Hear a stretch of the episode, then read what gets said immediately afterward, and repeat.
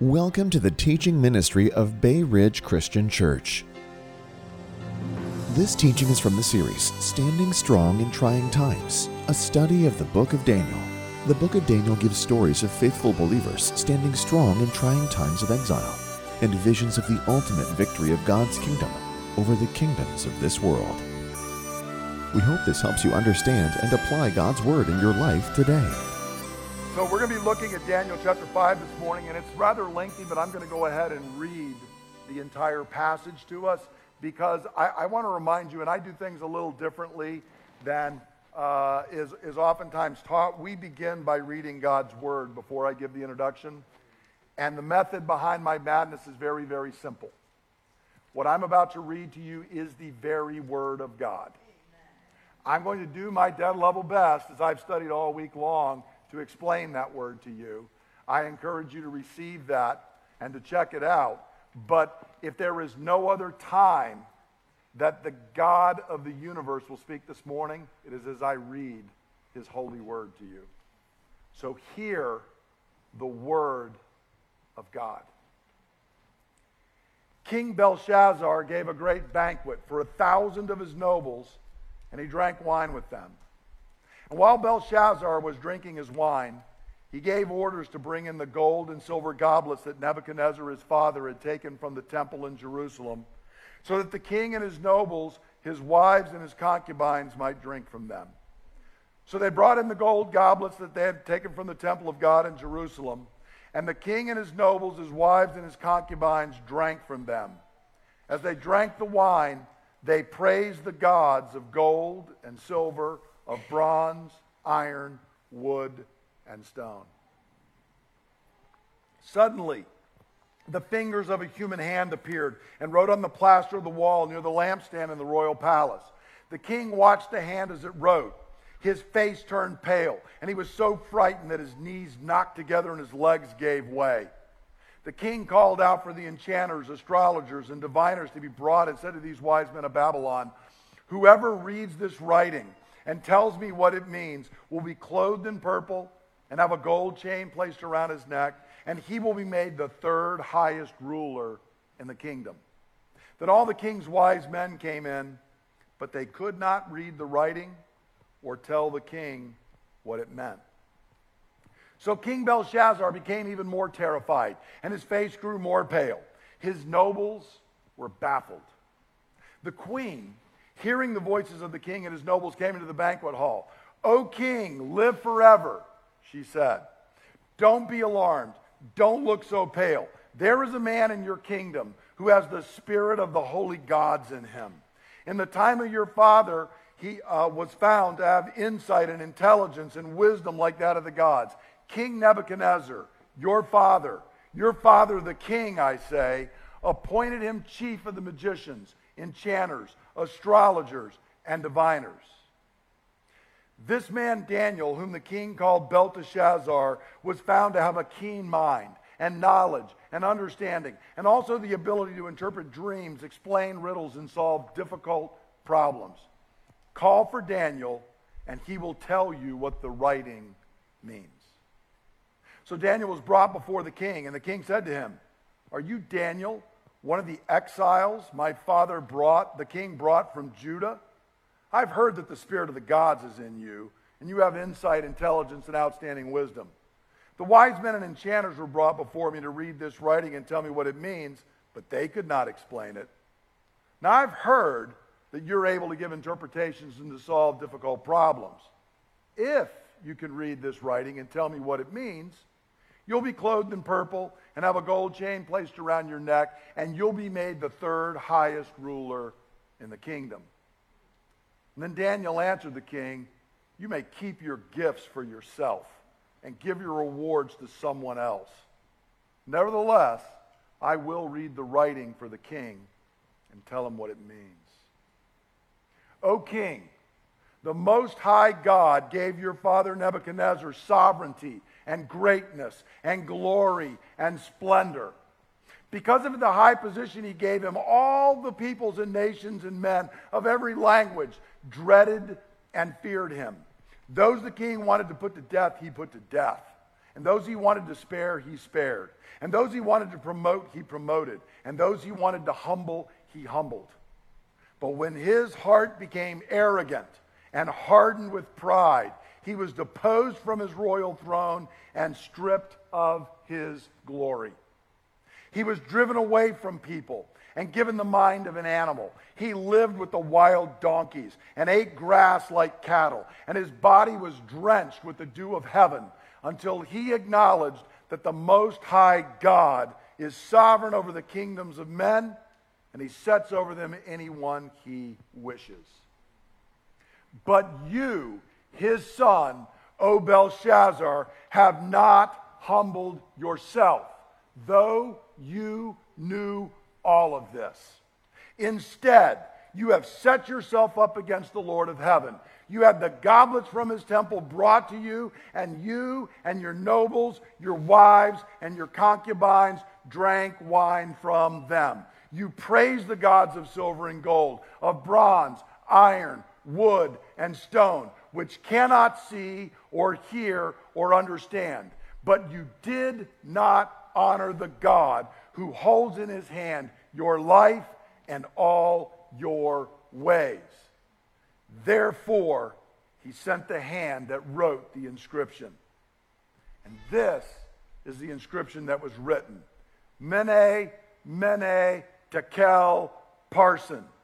And this is what these words mean Mene, God has numbered the days of your reign and brought it to an end. Tekel, you have been weighed on the scales and found wanting. Peres, your kingdom is divided and given to the Medes and Persians. Then at Belshazzar's command, Daniel was clothed in purple, a gold chain was placed around his neck, and he was proclaimed the third highest ruler in the kingdom. And that very night, Belshazzar, king of the Babylonians, was slain, and Darius the Mede took over the kingdom at the age of 62. May God bless the reading of his holy word. It's quite a chapter. And in this chapter, you, you may recognize a couple of idioms that we have. We all hear of the writing on the wall or the handwriting on the wall. We all hear the phrase, someone's days are numbered. And actually, both of those idioms in English go back to this chapter. This is where they're drawn from. We didn't get them somewhere else. They trace back here. We don't have any other uh, record of, of these phrases being used in history. And both refer to the idea when we say the writing is on the wall, that's not good writing. That's impending doom. And when we say someone's days are numbered, that's not numbered until something good happens. That means disaster is about to fall. But as I thought about that this week, I was looking it up and I thought, but I wonder how many people use those phrases and have no idea they come from the book of Daniel. They come from Daniel chapter 5. And as I was Googling that, I actually discovered that the heavy metal group Iron Maiden in July, just, just a month ago, put out a note to everyone on the internet and said, You are invited to King Belshazzar's feast on this day. And then the next day, they released a song called The Writing on the Wall, which told me two things. Number one, they did know where that phrase came from. And number two, apparently Iron Maiden is listening to our series on Daniel, and they thought they would write a song. So, to uh, Nicko McBrain and to Steve Harris and to Bruce Davidson and the rest of the guys, I appreciate that you are going along and, and letting people know to listen to the teaching. Um, that's my story, and I'm sticking to it. So, apparently, they were aware of this. So, what's going on in this chapter? What is God speaking to us today?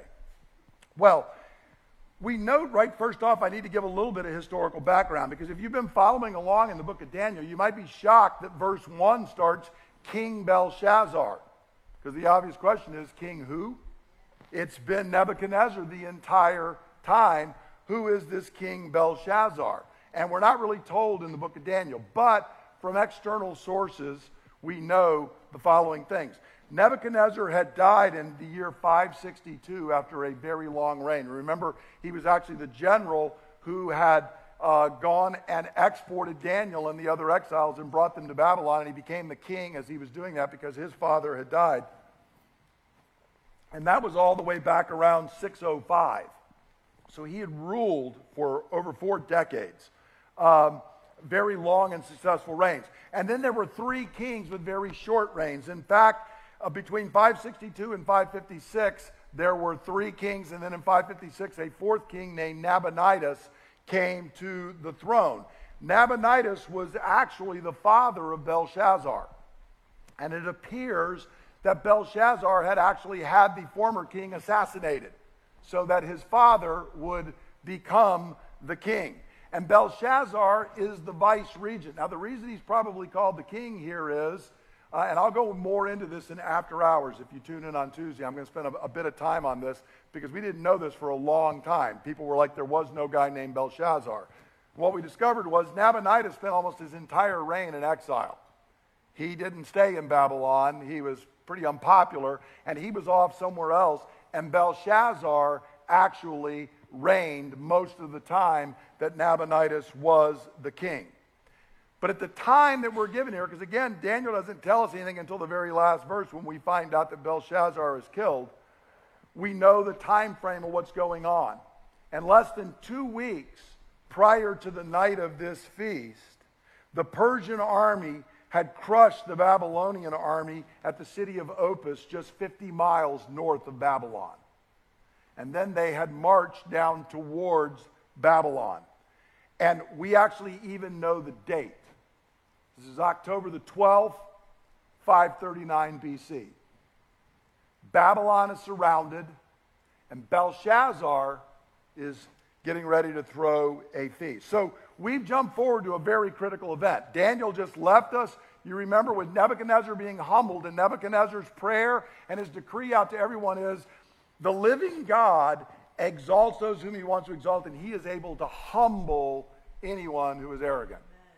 And now we've jumped forward many years, and we're going to see this is the critical juncture because the, this is the end of the Babylonian Empire. The proud are about to be humbled. Daniel is probably about 80 years old, and this is the beginning of the Medo Persian Empire, which is going to dominate for a couple hundred years and is actually much larger than the Babylonian Empire. In our terms, remembering the, the vision that Nebuchadnezzar had, the dream he had back in Daniel chapter 2, the head of gold is coming to an end, and the chest and arms of silver are now coming onto the scene. This is the very night that that happens. And what we find is Belshazzar is giving a banquet. Like the Iron Maiden thing, he's sent out and he's invited everyone. He's invited a thousand of his nobles, his wives, and his concubines. And they're all there. And it's a little unusual because normally the queens and the concubines would not be in the room with the king and the nobles. It would be a little bit separate. And the king would actually be in a separate room, but it appears they're all together. Now, the question is for a long time, again, historians looked and said, if this is supposedly the night Babylon's going to be conquered, why would you be having a feast? And it's possible that it, this is a last hurrah. Hey, we might as well have a party tonight because tomorrow we're going to die. That is possible. But I don't really think that's what's going on with Belshazzar. I think he still feels secure inside Babylon. And the reason for this is if you remember, Ancient cities oftentimes withstood long sieges. Nebuchadnezzar had sieged the city of Tyre for years and years, and Tyre withstood it, kind of thumbed their nose at him, and, and Nebuchadnezzar eventually had to give in. He could not conquer the city. And Babylon thought they could withstand anything. You remember I talked a few weeks ago, they had the largest walls in the world, large enough that two chariots could ride side by side, that a chariot could actually turn around with its whole team of horses. That's how thick the walls were. They ran around the entire city. Um, they were given, uh, Herodotus and Xenophon tell us that they had years worth of food inside the city. And Babylon had the river Euphrates that was actually flowing through it, so there was plenty of water. So Belshazzar may well have thought, okay, you all just sit out there in the desert and surround us, but you're not going to get inside these walls. That's not going to happen. And what's interesting is Herodotus and Xenophon, they're both Greek historians, they both say on the night Babylon fell, there was a huge feast going on. They were partying inside the walls as their demise struck. So the same record that we have in Daniel. But in the midst of this feast, Belshazzar does something, and he commits a terrible blasphemy. We're told he calls for the articles that have been brought from the temple, and he wants to use them as just cups to drink wine out of. Now, this is interesting. The only other time we've heard about these temple articles was all the way back when we were told that Nebuchadnezzar had brought Daniel and all the guys in exile. And we're told in Daniel 1 2, and he also brought some articles out of the temple. They've been forgotten all the way until this night. And Belshazzar says, Hey, you remember those articles we got out of Jerusalem from that temple? I want you to bring them out. We're going to have a party and we're going to drink out of them. Now, the, the crazy thing is, this is considered a great sacrilege. And it's not just a sacrilege because, well, we believe in the God of Israel. It was considered a sacrilege with any God's items. You didn't do this. This was thumbing your nose at the gods. And if you're being surrounded by armies, you're not, you're not in the place to tick off any gods, is kind of the way they viewed it. So it would have been viewed as sacrilege for any God. Of course, we recognize it's particularly sacrilege because it's the one true God. And a lot of scholars look at this and say the only way to account for this is the wine's flowing so freely, this has turned into a drunken, possibly even orgy that's going on. He's lost his senses to try and actually bring these things out because you would store the temples from the, the articles from the temples of other gods, but you did not blaspheme them this way. But Belshazzar has done this. And he even does it. He not only brings them out and drinks out of them, but we're told uh, by the author of Daniel that he actually uses it for pagan worship. Now, Belshazzar, his name means Bel, who's the god of Babylon, one of the chief gods of Babylon. Bel, protect the king. Kind of ironic because he's going to be dead by the end of the chapter. But he's crying out for Bel to protect him. And in fact, he may be trying to win back the favor of the Babylonian gods because remember, I told you his father has been gone most of his reign. Well, one of the reasons is because Nabonidus, his father, was a worshiper of the moon god, which was not a traditional god of Babylon. And apparently, he ticked off all the priests and the wise men and the astrologers and all the key people in Babylon because he wasn't worshiping the deities they thought he ought to be worshiping.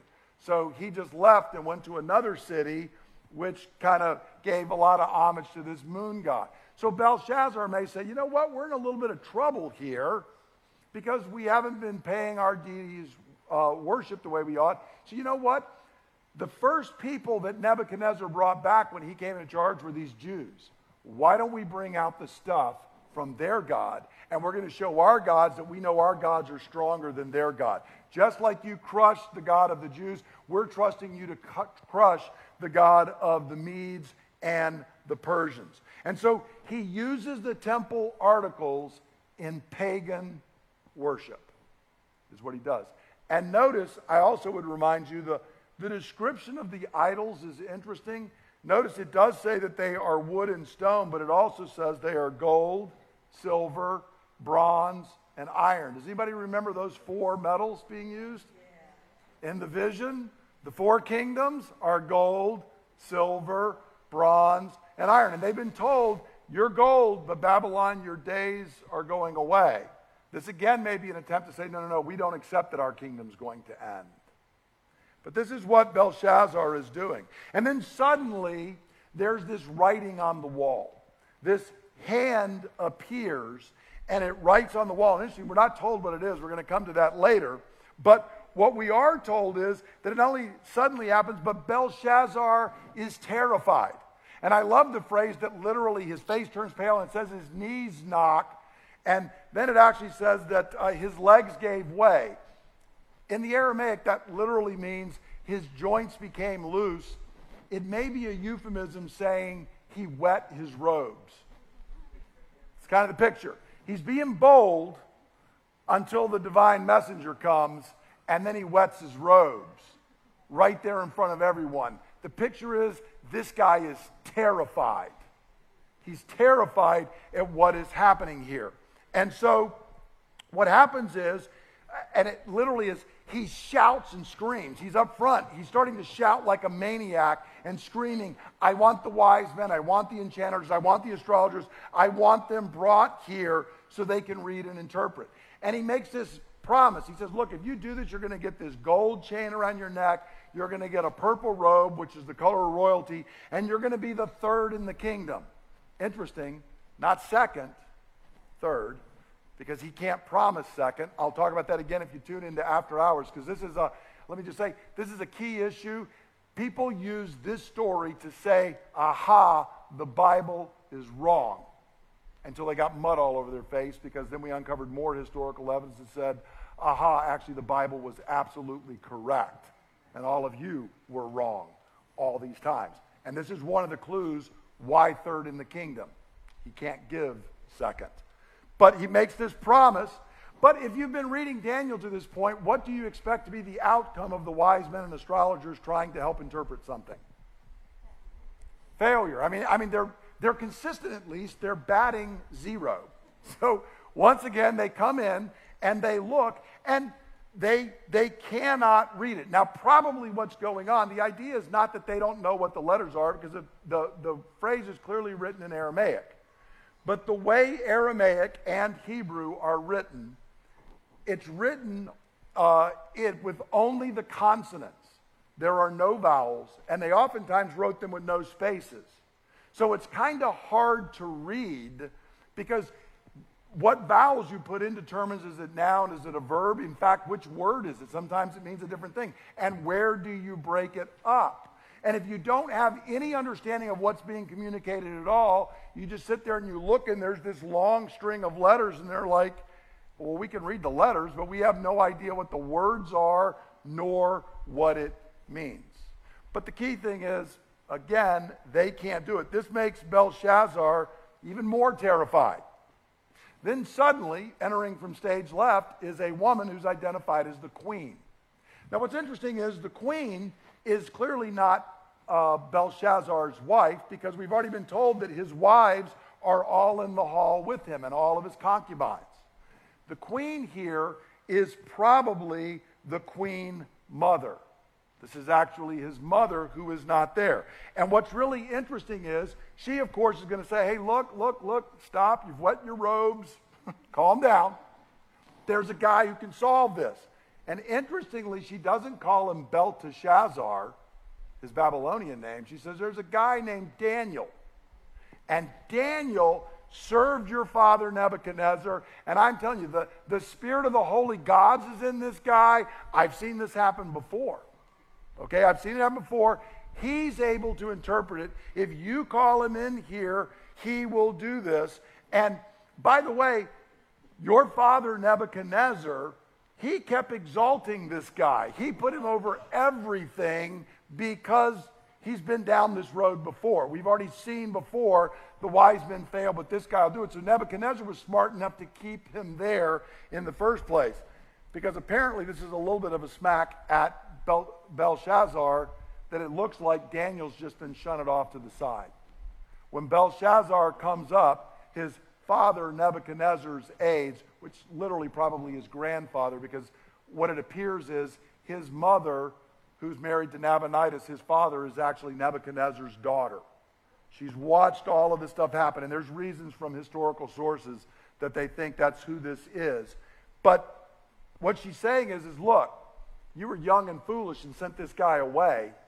You should have kept him here. Because Daniel will tell you what it means. So, we're not surprised because we've been here multiple times before. All the wise men have failed. They go off and they call for Daniel. But here's what's different. This time, Daniel's going to come in and read the message. It's not going to be a good message, which has been true several times before. But this time, I want you to notice a difference in the way of the relationship between Daniel and Belshazzar and Daniel and Nebuchadnezzar. Notice beginning, Belshazzar is rude in his greeting to Daniel. Now, he's just been, the queen mother has given all of these outstanding things about Daniel, but notice how he responds.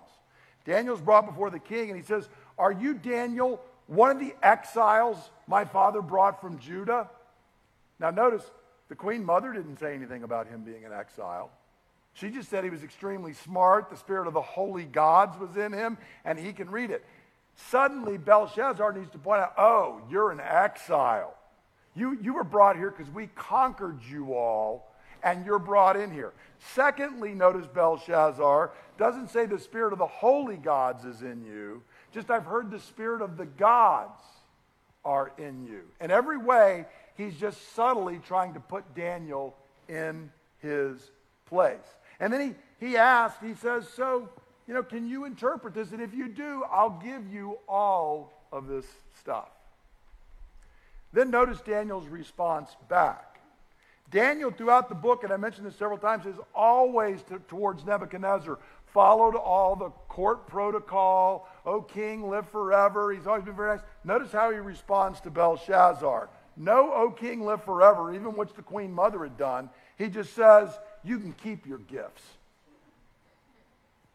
It's pretty clear Belshazzar doesn't think much of Daniel, and the feeling is mutual. Daniel doesn't think much of Belshazzar either. So he says, You can keep your gifts and rewards. And I think two things are going on. Number one, you can't bribe me. I'm going to tell you what it means, and you're not going to like it. And you're not going to bribe your way out as, I don't need your gifts. Number two, I already know your gifts are worthless because your reign's about to come to an end. So making me third in the kingdom, what kingdom? It's third in something that's about to fall. So it makes no difference to me. And then what he does is before he even reads the message, Daniel puts on the mantle of a prophet and he starts speaking the word of God to Belshazzar. And what he does is he recounts Daniel chapter 4. I won't put all the verses up on the screen, we read them. But he recounts Daniel chapter 4, the story there of Nebuchadnezzar. And he reminds him that Nebuchadnezzar had accomplished a lot. He goes through all the, Nebuchadnezzar had power and glory, and people all over feared him. And if he wanted to put somebody to death, he did it. He was a man of action, he was a man of power, he was a man of weight and consequence. Your grandfather Nebuchadnezzar did stuff. And when he got arrogant because he had done stuff, he got put in his place. Now, read between the lines. Nebuchadnezzar did stuff and got arrogant, got put in his place. You haven't done anything, Belshazzar. You haven't done anything of consequence. We know from other sources you probably had a man assassinated to get your father the throne. During your rule of several years, Babylon has now come under attack from the Medo Persian Empire. We also know from secular sources one of our regional governors you betrayed, broke a deal, had his son murdered, and he now sided with Cyrus the Persian. And oh, yeah, he's leading the army outside the gate right now, Belshazzar. Nebuchadnezzar at least did something of consequence, and he still got humbled when he got arrogant. You are famous for being famous. You've done nothing of consequence. And yet, you are arrogant. In fact, you are so arrogant. Notice how he rebukes him directly in verses 22 and 23. And he says, You knew all of this.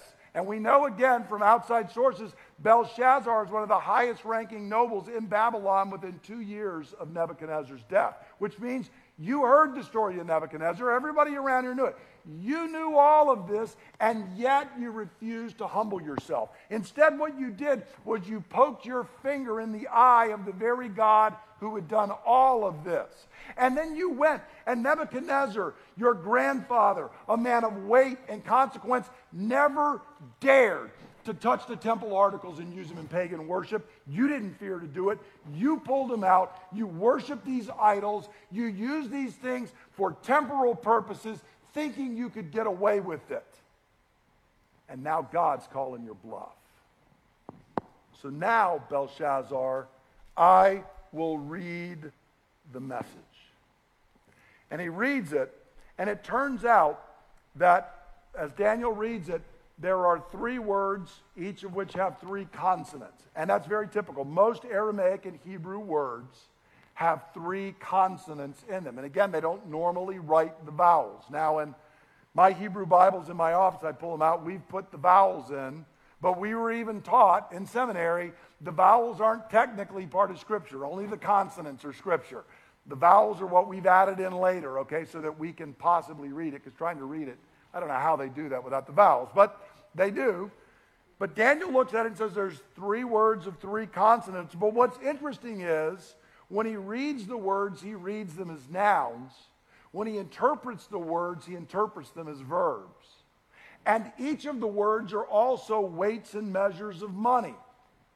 So there's three words of three consonants, and they've got three levels of meaning going on in the way Daniel's interpreting them. No wonder the guys from Babylon, I mean, it's like, hey, call the wise men back in. I'm sorry for dissing you. This is pretty complicated here. But here's what Daniel says. Ultimately, the message is really simple.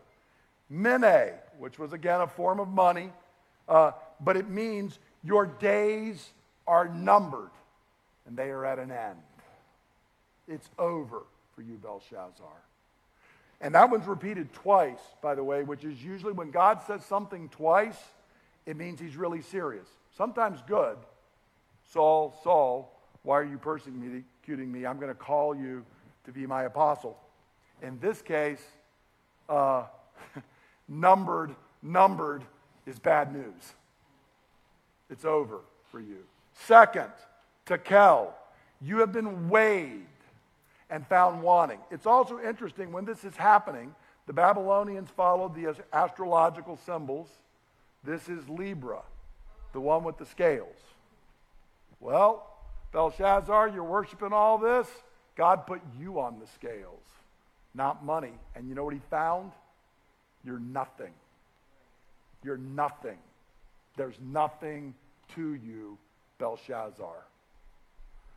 Parsin, which he then refers to as Peres, which is your kingdom is divided, because it meant half and it's divided, and it means the Medes and Persians are coming in and they are taking over your kingdom. Now, again, the whole chapter has been timeless until right now. Daniel delivers the message. We're told the king puts the stuff on him. You can almost picture Daniel with a disgusted look. Like, what difference does any of this make? Did you not hear what I just told you? You're proving how worthless you are. And what Herodotus and Xenophon tell us is unknown to the Babylonians because the man that Belshazzar had betrayed is now the general of Cyrus's army. He said, You know, if you go out and you dam up the Euphrates and you divert it, we can walk right under the wall. And they did. And they walked right into the palace and they killed Belshazzar on the spot. Interestingly enough, his father Nabonidus was allowed to live. He had fled, but when they captured him, they allowed him to go into exile and live. And so, with this, this ends Babylon the Great. And it never rises again. It's gone forever. It's nothing but ruins out in the desert in Iraq. The head of gold is gone. The chest and arms of silver have arrived. Now, what does this mean for us as God's people? Because this is, you know, not just a history lesson. Uh, because here's the reality. You gasped a little bit when Iron Maiden sent out their thing. Every one of us are invited to Belshazzar's feast. We're also invited to another feast. What does the Word of God say to us? Let me give three things. Number one, the Word of God is true. God's Word is true. I'm telling you, this very chapter was used as a hammer to say it's got all this mess about Belshazzar. There is no Belshazzar. We have no record of him. Herodotus and Xenophon, who wrote all of this stuff about what went on, don't mention Belshazzar because he was forgotten. Within a hundred years, nobody remembered the guy's name until we started digging up the official Babylonian records on cylinders, and then his name's all over the place. So supposedly, Daniel, who had written much, much later, and created a person that didn't exist, we now discover he couldn't have written later because nobody even remembered this guy, Belshazzar. But Daniel knew who he was because Daniel was writing it as current history, not something written after the fact. The word of God is true. Every man may lie, God's word stands firm forever. And it's imperative for you and I to understand this because, see, it's not only this going on. You know why Daniel also knows what's going on? Because the man who is coming to Babylon is Cyrus. And 200 years before, Isaiah the prophet had said, I will send my anointed Cyrus. I'm calling him out of the east, and he is going to come, and he's going to send my people back home. And so Daniel looks and says, I don't even need to see the message. I know what's going on. Cyrus has been called. Cyrus is here. Head of gold is done. The Medes and the Persians are here. You can go back and look at Isaiah 44 and 45 and read about it. You can also in those chapters read about Yahweh taunting the idols. All these foolish idols that Belshazzar has turned to. Friends, read, learn, trust the Word of God. This culture and every other culture, remember, where are we living? Babylon. Everywhere you are is Babylon. And Babylon will always tell you Babylon always is, Babylon always was, Babylon always will be. Trust us. Do not. Babylon rises, Babylon falls. The word of God stands forever. Always. It is true. It is what you and I need to bank on. That's why Daniel stood. As we're going to see here, Babylon has arisen and fallen, and Daniel's still standing there. It's kind of like you remember in Wiley Coyote, you know, and he would saw the thing off, and the whole regular lamb would fall away, and somehow Roadrunner standing. That's what it is with Daniel. The whole world has fallen away, and Daniel's still standing there, an 80 year old guy, because he trusted in the Word of God. You'll never go wrong trusting God's Word. And again, I, I encourage you if, you, if you tune in on Tuesday, I'm going to talk a little bit more about that just in the brief after hours video. Secondly, I want to remind you the kingdoms of this world are passing away.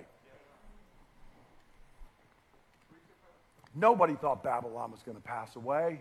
It was the greatest empire anybody had known. But nobody thought Egypt was going to pass away before it. Nobody thought Assyria was going to pass away before it.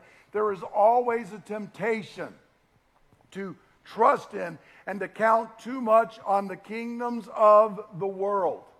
To the exiles, it seemed like Babylon would reign forever. People were carried away, people were born, lived, and died in the exile, and it seemed like Babylon was eternal. And in one night, it's gone. Because kingdoms are not forever.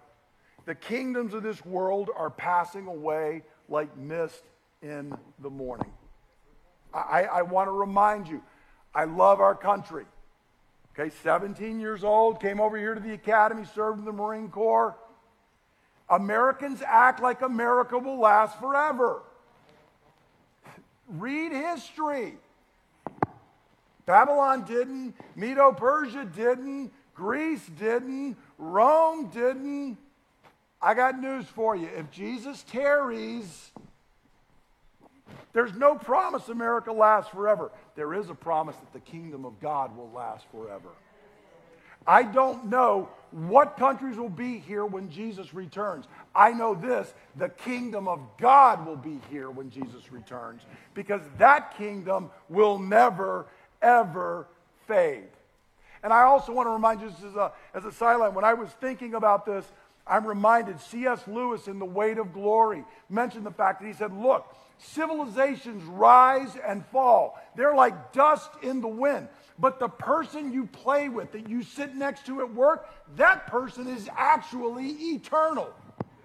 Not the kingdoms, not the things we get caught up in. It's the people you and I are around. They are going to live forever.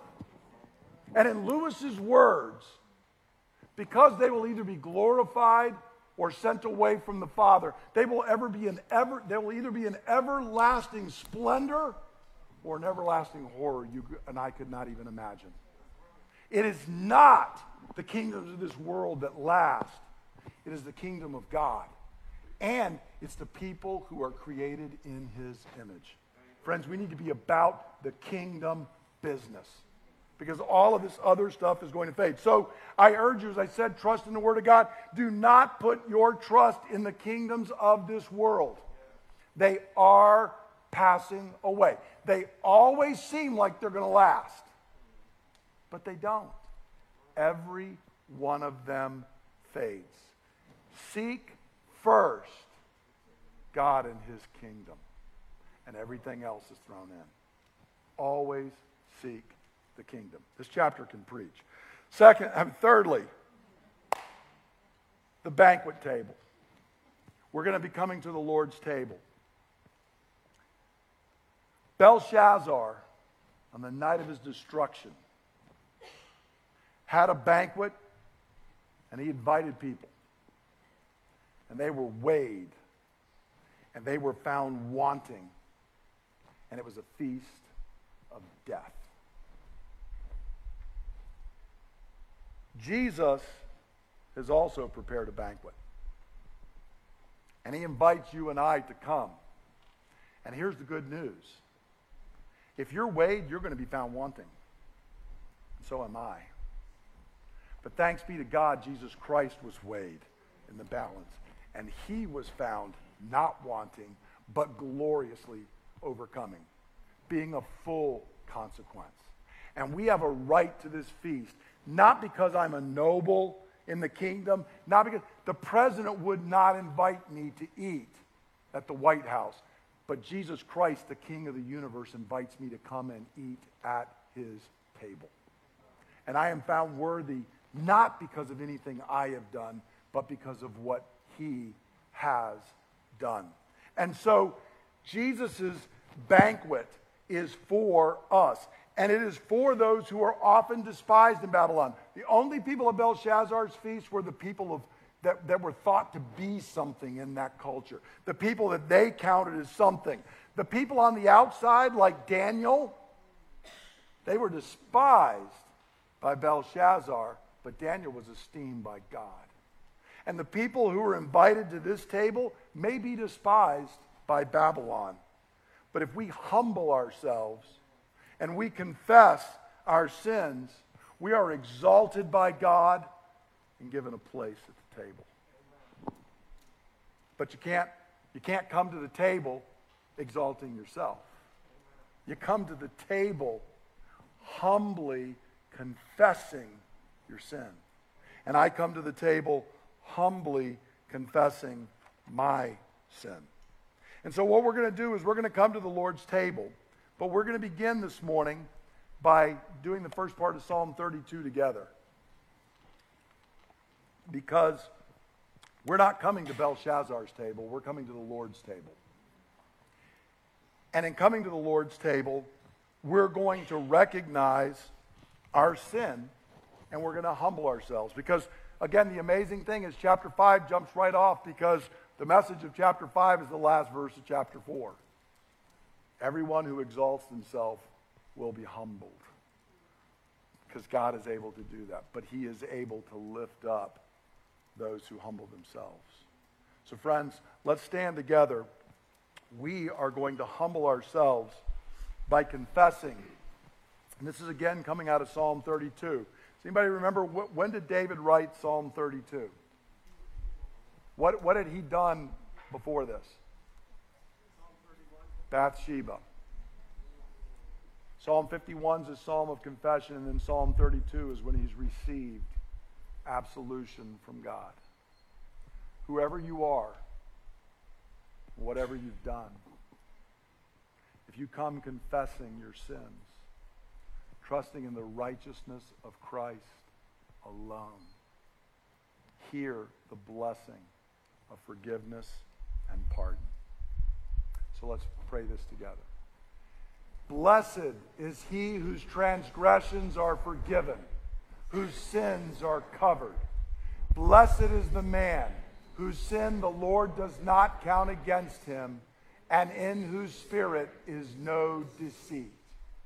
When I kept silent, my bones wasted away through my groaning all day long. For day and night your hand was heavy upon me. My strength was sapped as in the heat of summer. Then I acknowledged my sin to you and did not cover up my iniquity. I said, I will confess my transgressions to the Lord, and you forgave the guilt of my sin. Therefore, let everyone who is godly pray to you while you may be found. Surely when the mighty waters rise, they will not reach him. You are my hiding place. You will protect me from trouble and surround me with songs of deliverance. Brothers and sisters, be seated.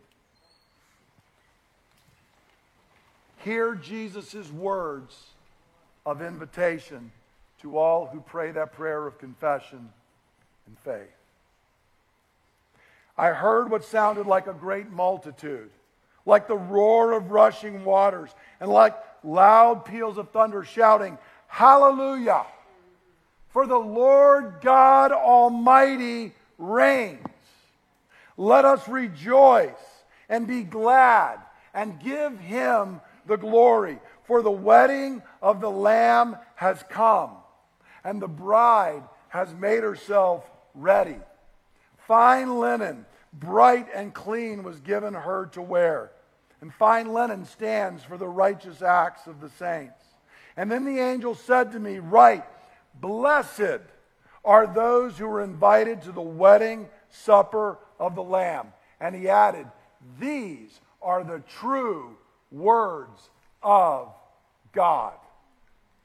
Brothers and sisters who believe in Jesus Christ, come to the table prepared for you from the foundation of the world. For what I received from the Lord Jesus, I pass on to you. That the Lord Jesus, on the night he was betrayed, he took bread. And when he had given thanks, he broke it. And he said, This is my body, which is broken for you. Do this in remembrance of me. And in the same way, after supper, he took the cup. he said, This cup is the new covenant in my blood, and it's poured out so that your sins may be forgiven. Drink from it, all of you, in remembrance of me. For as often as you eat this bread and you drink this cup, you proclaim the Lord's death until he comes. Father, we thank you that we are invited not to Belshazzar's feast of arrogance and death, but to this feast based on the righteousness of Jesus Christ, which is given to us and received by faith alone. Go ahead and open up to have the bread ready in the little packet.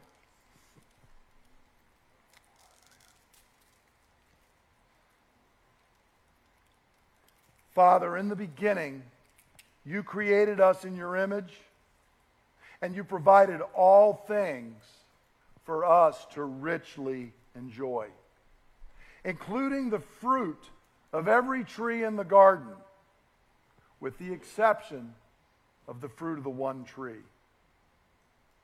But our father Adam rejected your gracious provision, preferring a banquet of his own making to the one freely provided by you.